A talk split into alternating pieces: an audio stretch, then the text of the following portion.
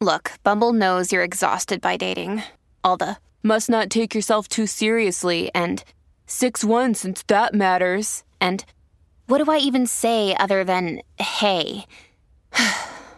well, that's why they're introducing an all new Bumble with exciting features to make compatibility easier, starting the chat better, and dating safer.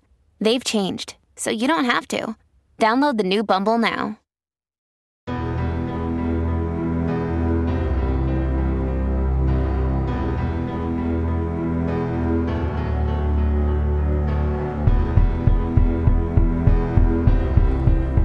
April the 5th, 1978. Leslie Ann Barker was looking for Mr. Right.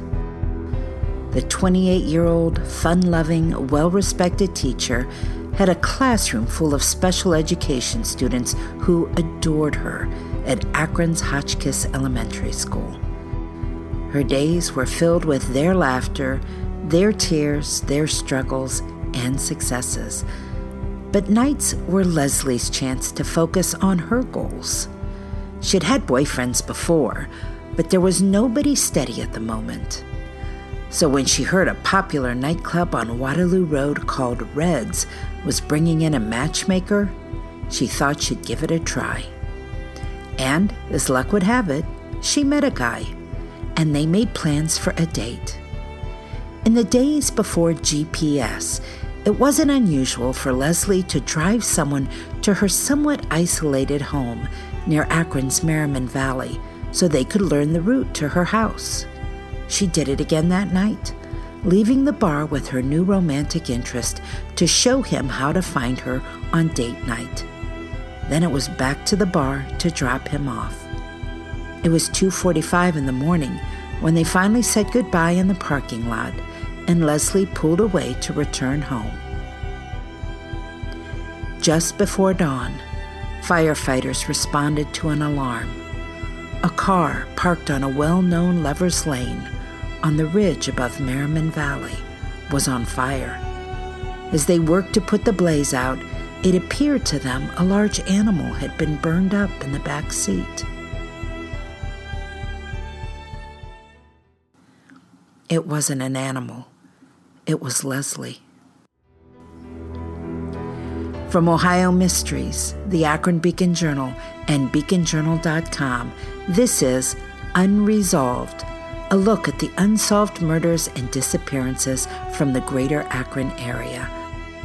I'm Paula Schleis, co host of Ohio Mysteries, and helping with this ongoing series, which is covered in this podcast as well as in stories in print and online our Akron Beacon Journal reporter Stephanie Warsmith, and my Ohio Mysteries co host Steve Yoder. Now, Unresolved Episode 4 Leslie Ann Barker.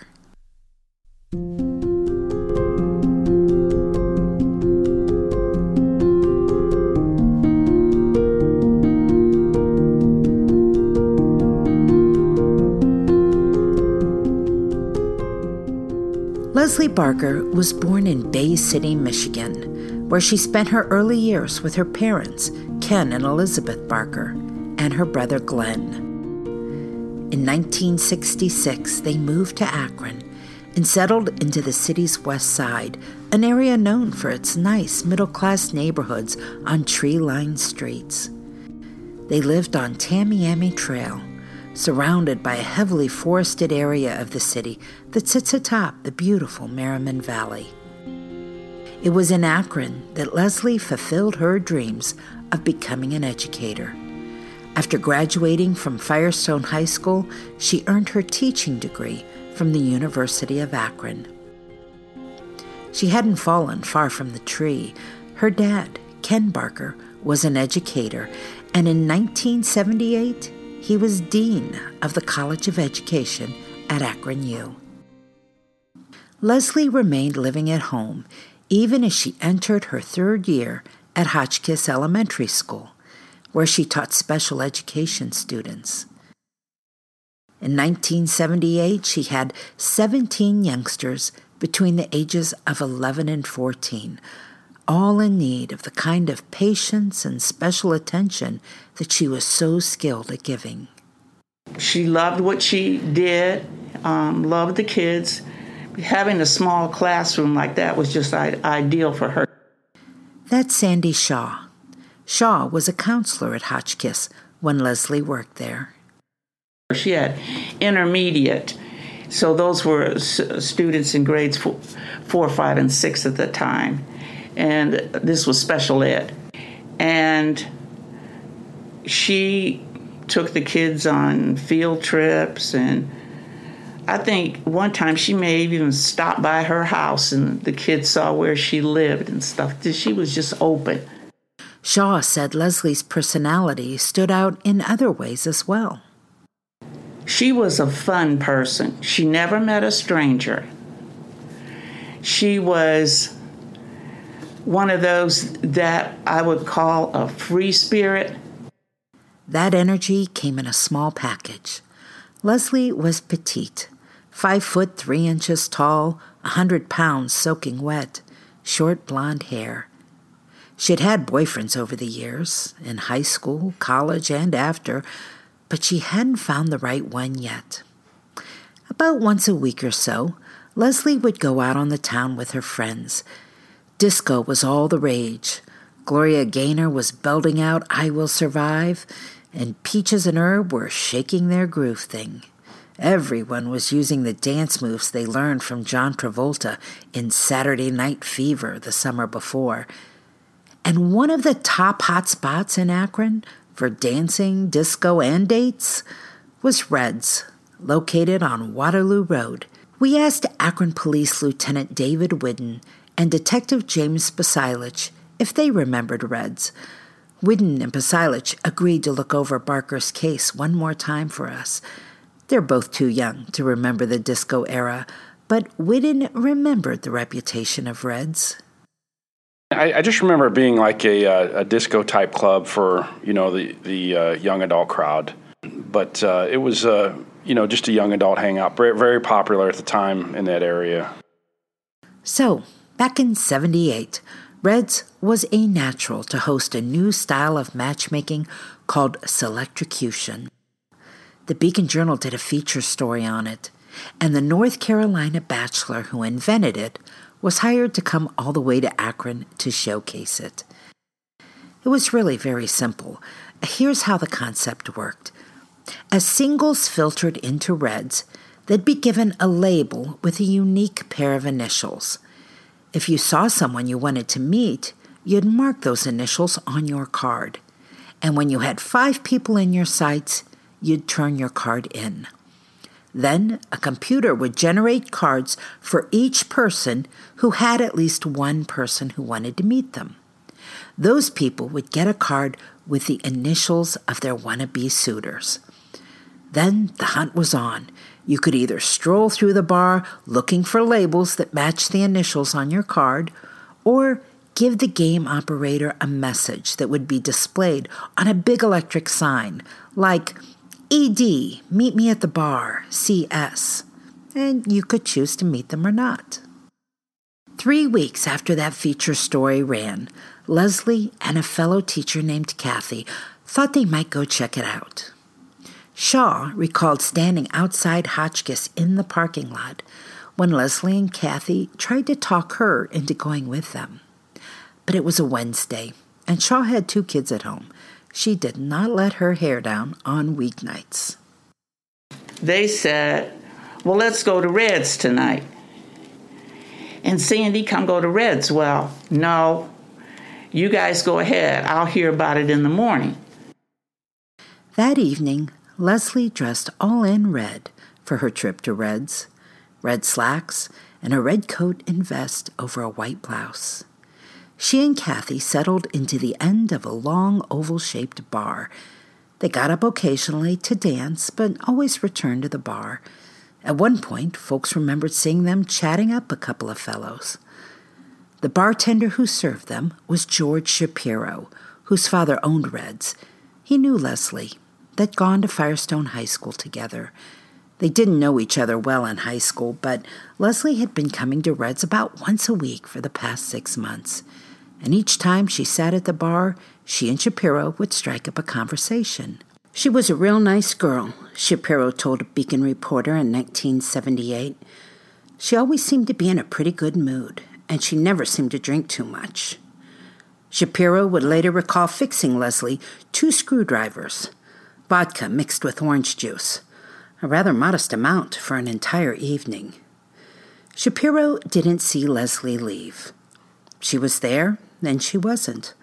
The last time he noticed her, it was about 1 a.m. Around 5:50 a.m., Akron's fire department took a phone call from a man named Robert Vandal, who lived on Menor Road, not far from Leslie's home. He and his wife, Eloise, were awakened by three loud popping sounds, then looked outside to see flames not far away. Police and firemen arrived to find a car on fire. It was parked on a gravel car path that ran alongside the railroad, an area that had sometimes been used as a lover's lane. The explosions the vandals heard were likely the tires blowing from the heat. Arson investigators would determine the car had been doused with a flammable liquid and set alight. A car does not burn that quickly and that completely unless it has help. As the fire was brought under control, Whidden said firefighters debated an object they could see in the back seat. They, they think they first thought it was an animal when they when they're putting out the fire. It was uh, the reports indicate it was heavily involved in flames. So once they were able to get it under control, they thought there was an animal in the back seat, and then they soon you know determined that it wasn't an animal; it was an actual body back there. But the car was it was completely completely burned up along with her. You know, the body was uh, burned down, and there was no. It was just obliterated. So it was um, it was a total you know, totally consumed by the fire. The vehicle was determined to be a 1977 red Pontiac Grand Prix, and there was enough of a license plate remaining to lead authorities to the Barker residence that morning. It was Leslie's car, and Leslie was not in her bed. That morning at Hotchkiss Elementary, Leslie's co workers were wondering where she was. Shaw, the counselor, went into the teacher's lounge, ready for a full report on the fun evening. Kathy was there, but Leslie was absent. So at first you think, okay, they just couldn't make it today. Then, I, then you start thinking, no, that wouldn't. She'd be here. You know, young people can do things that older people cannot and function. So I didn't think of anything like us until I heard the news. And I had a radio in my office and I heard about a car being burned, you know, and a body was found. And a couple of us were just standing in the hallway saying, That can't that couldn't have been her, could it? I think we were standing in the hallway when the principal came by who was Tom Royce. And uh, he saw us clustered there together and the sadness, I suppose, on our faces and told us what happened. Well, what was your reaction? I couldn't believe it. That was one of the most horrible crimes. Of course, now with IDTV, you see it all the time. But back then, it was it was more than I can imagine someone would be that cruel.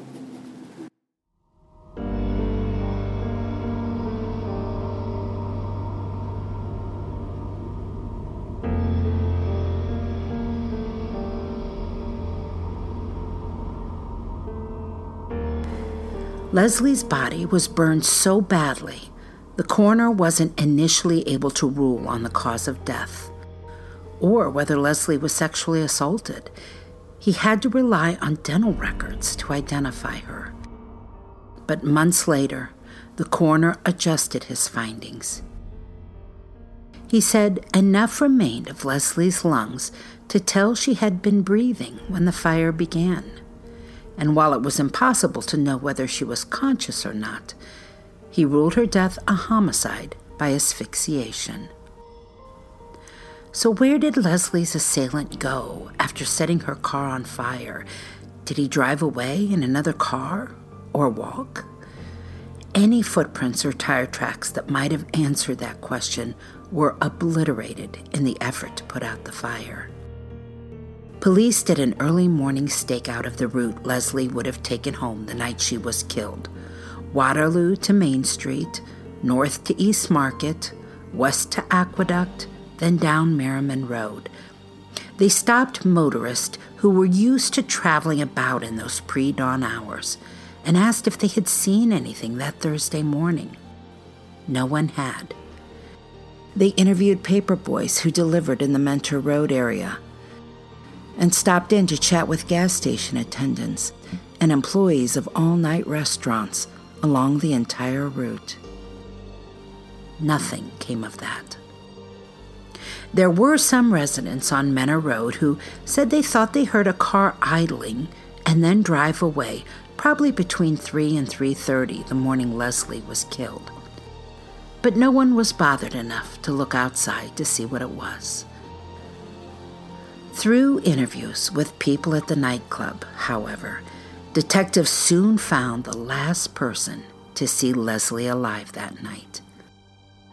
They never released his name, but he was 30 years old, lived in North Canton, and worked for United Airlines at the Akron Canton Airport.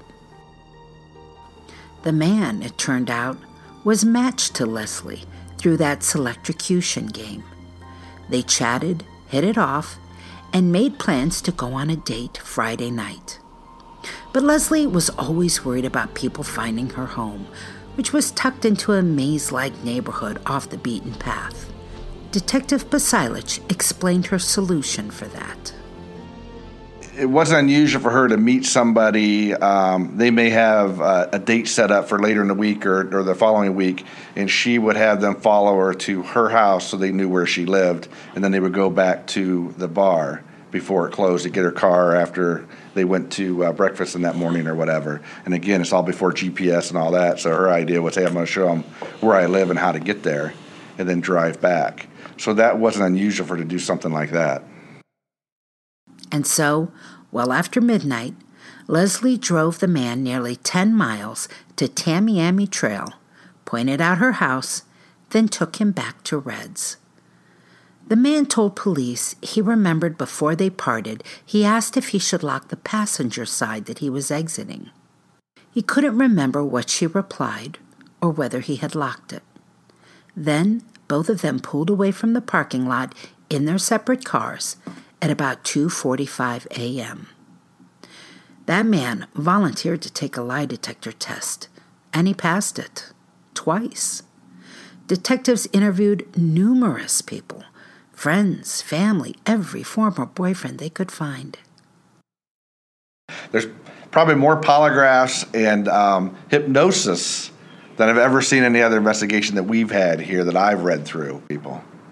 And everybody passed? Everybody passed, yeah.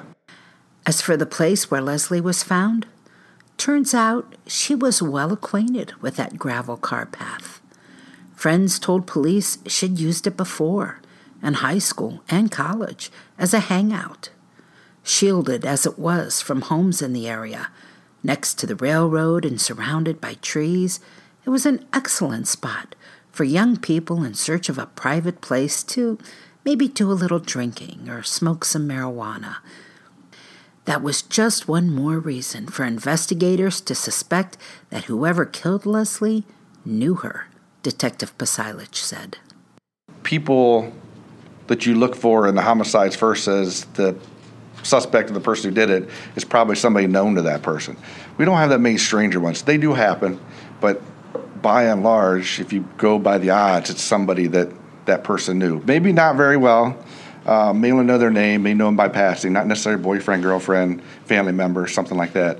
But they know them. They're not normally stranger on stranger. And interviews were all the police had to go on. The fire had done its job of eliminating almost everything. Really, the only physical clue that remained was the accelerant. Initially, that turned into a red herring. A couple of weeks after the murder, the State Fire Marshal's laboratory in Columbus released findings that some interpreted to mean the accelerant was a special high octane gasoline, not unlike the kind used in airplanes. Obviously, thoughts turned to the date that Leslie had been matched with. He worked at the airport, after all. Even today, people who remember this case recall it as the one where the killer used jet fuel. But Whidden said he doesn't know how that report got twisted.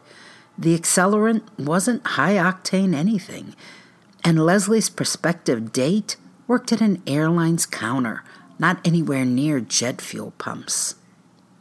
Police do know the chemical composition of the accelerant used to burn the crime scene. But that's all Whidden and Pasilich are saying. It's the one bit of physical evidence they have that could verify information someone might present in the future. Leslie's case grew cold fast and never warmed up. Shaw, the counselor, said in the days after Leslie's murder, it was so hard watching signs of her existence removed from the school. That morning, a sub was sent.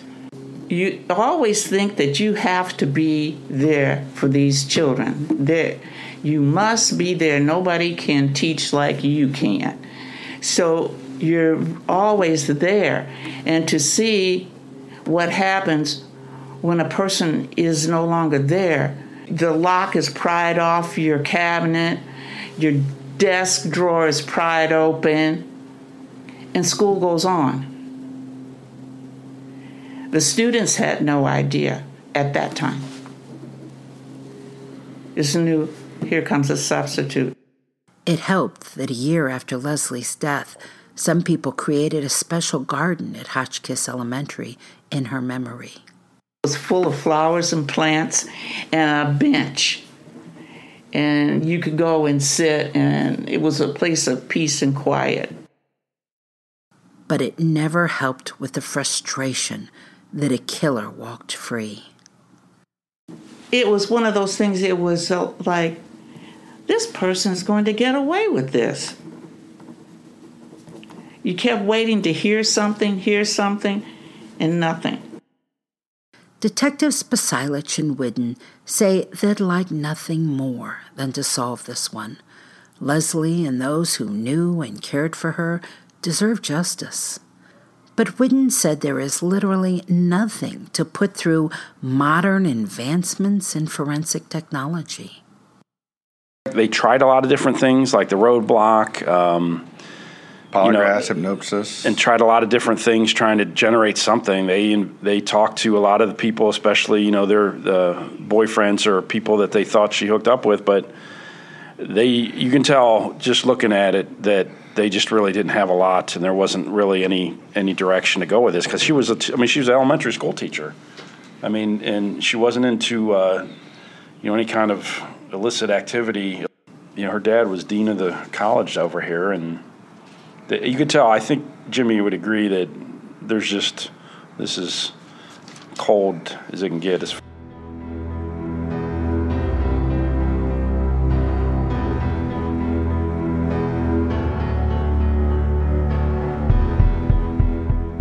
If you have any information that could help solve this case, please call Detectives Pasilich or Whidden at the Akron Police Department 330 375 2530. And that's it for this month's edition of Unresolved, a collaborative podcast between Ohio Mysteries and the Akron Beacon Journal.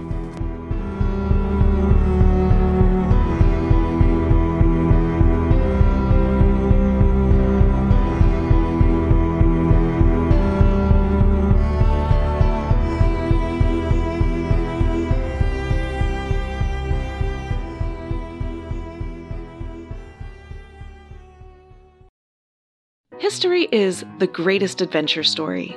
But does it ever leave you wondering what the women were doing all that time? This is Lori from the Her Half of History podcast, and the answer is that some women were seizing power, or escaping slavery, or spying for their country, or creating artistic masterpieces, while countless others were doing the laundry, getting married, and wondering why their clothes don't have more pockets. If you would like to hear the stories of women doing all of those things, check out Her Half of History at herhalfofhistory.com or wherever you get your podcasts.